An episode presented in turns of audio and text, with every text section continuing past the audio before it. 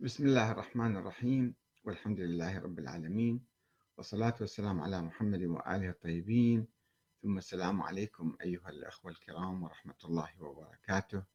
ومرحبا بكم في برنامج أنت تسأل وأحمد الكاتب يجيب. الأخ العزيز خليل الصبيحي من البصرة يسأل. يقول هل يعقل صدور مثل هذه الفتوى جواز اللطم بالنعال؟ ألا يوجد من يحاسب هؤلاء المشايخ؟ آه، يقول أخيرا صدرت الفتوى المباركة باللطم بالنعالات المقدسة. شيخ هذه الفتوى المسيئة ألا يوجد رجل يحاسب عليها؟ فقلت له من يحاسب من؟ المراجع أنفسهم بحاجة إلى محاسبة ولا أحد يحاسبهم. وأرسل لي هذه الفيديو بالحقيقة أنا أنقل فقرات من عنده. لأحد الخطباء شيخ ما أعرف اسمه ولا أعرف هويته آه، مسجل له فيديو وما أعرف حقيقة جاد ولا يعني يتمسخر ولا واحد لابس زي هذا المعمم ودا يتمسخر بالخطباء وبالتشيع وبالمرجعية. حقيقة ما أعرف بالضبط. لكن كلام عجيب غريب يعني واحد يبدو مصدق نفسه ويتكلم بهذه الصورة. شخص ذاب في عشق الحسين سلام الله عليه. وفي أيام محرم بدلا من أن يلطم بيده لطم بالنعال. شنو حكمه؟ لا أشكال في ذلك إخوتي. لا شك ولا شبهة أن لا أشكال في ذلك إخوتي الكرام. ولا حتى أنه ولا يعد قبيحا. مخالف لما جرت عليه عاده التشيع في اللطم.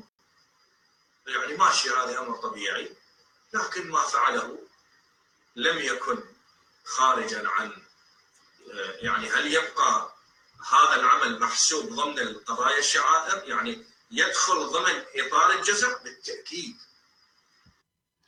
شفتوا يعني عندما نخرج عن الإطار المعقول والإطار الصحيح للتفكير يعني آه، أن نعرف الدين آه، من القرآن الكريم. نعرف أصول الدين وأساسيات الدين ومبادئ الدين وضروريات الدين من القرآن الكريم والسنة النبوية الشارحة. يعني آه، عندما نخرج عن هذا الإطار ونروح نسوي أحكام جديدة. كل يوم مسوي لنا شعائر جديدة أو شعيرة جديدة أو مثلا آه، أحكام جديدة بغير ما أنزل الله. يعني إذا فتحنا الباب فكل واحد يجي يفكر كيف؟ هسه أنا ما أعرف هذا الشيخ هو منزلته العلمية ولا درجته ولا كذا وكما قلت لكم فعلا أنا بعدي ما مصدق هالكلام اللي سمعته من هذا الشيخ المعمم أنه الضرب بالنعال جزع جزع الحسين. جزع الحسين هو شيء ديني يعني مقدس أو شيء شرعي أو من الله بالدين جزء من الدين يعني الدين هو الاعتقاد بالله تعالى والاعتقاد بالآخرة والصلاة والصوم والحج والزكاة والالتزام بهالقيم الأخلاقية والعبادات والأحكام.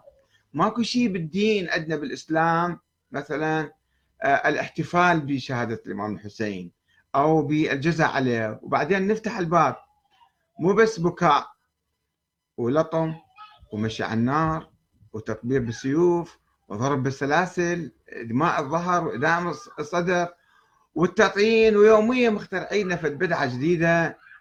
ما أنزل الله بها من سلطان بس هذا الشيخ ما أدري شلون ذهنه بتفتك عن الشغلة هذه. أنه زين واحد يلطم على صدره بإيده. هذا يعني ماشي عند الناس مثلا آه، تأسفا على ما حدث الإمام الحسين أو كذا. عندما يسمعون قصة الإمام الحسين يبكون يلطمون شوية يدق على صدره. لا هسه هذا طلع له شعيرة جديدة جايب تكرمون الأحذية والنعال ويضرب على رأسه مثلا وعلى صدره. والإمام الحسين استشهد.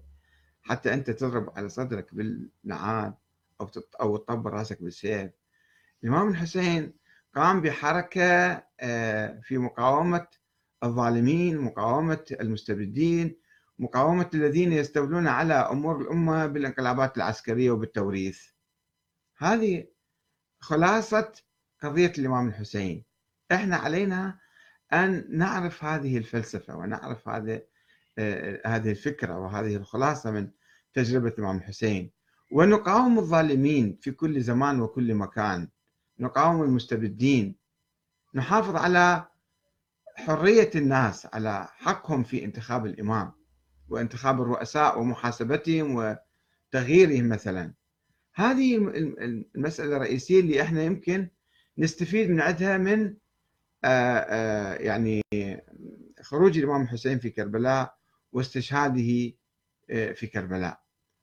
عايفين إحنا جوهر القضية ورايحين على شنو؟ الشعائر يابا ندق ونلطم ونبكي وكذا ونطبل ونطين. يوميا مخترعين حالة جديدة. ومن هسه الآن جديد هذا أول مرة أسمع القصة هذه أنه ندق بالأحذية مثلا. يعني هذا إلى وين واصل مستوانا الفكري واهتماماتنا؟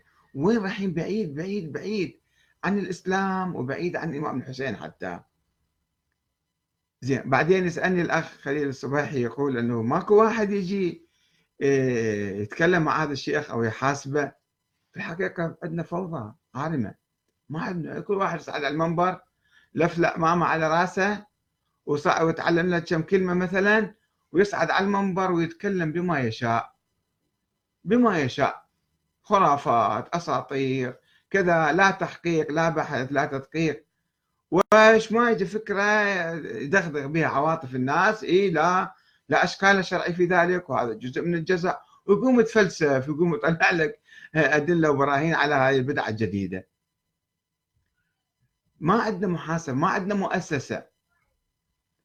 يعني ما عندنا مؤسسة مضبوطة لا بالدراسة من يجي يدرس وش وقت يدرس وماذا درس وشنو النهاية مالته الامتحان مثلا يسوي له في النهاية.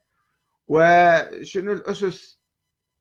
لا كل واحد قال لك أنا مرجع بالدعاية والإعلام ماشيين. كل حياتنا شكل فوضى.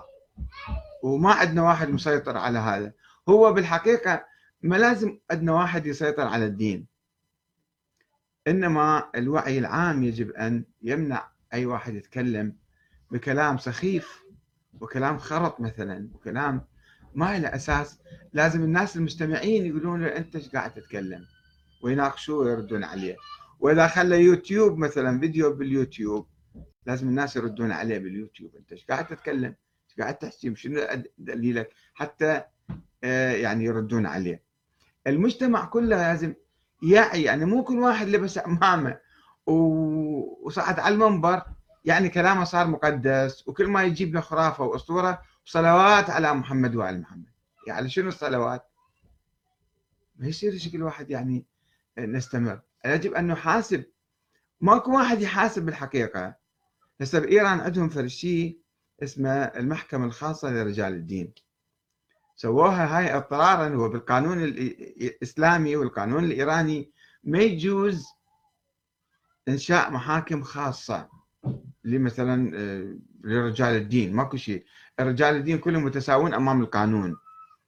بس صار بعض رجال الدين المعممين في الدولة الإيرانية. قاموا يلعبون أو يخطئون أو يصير عندهم أشياء مثلا فيودون محاكمة سرية أيضا. محاكم سرية.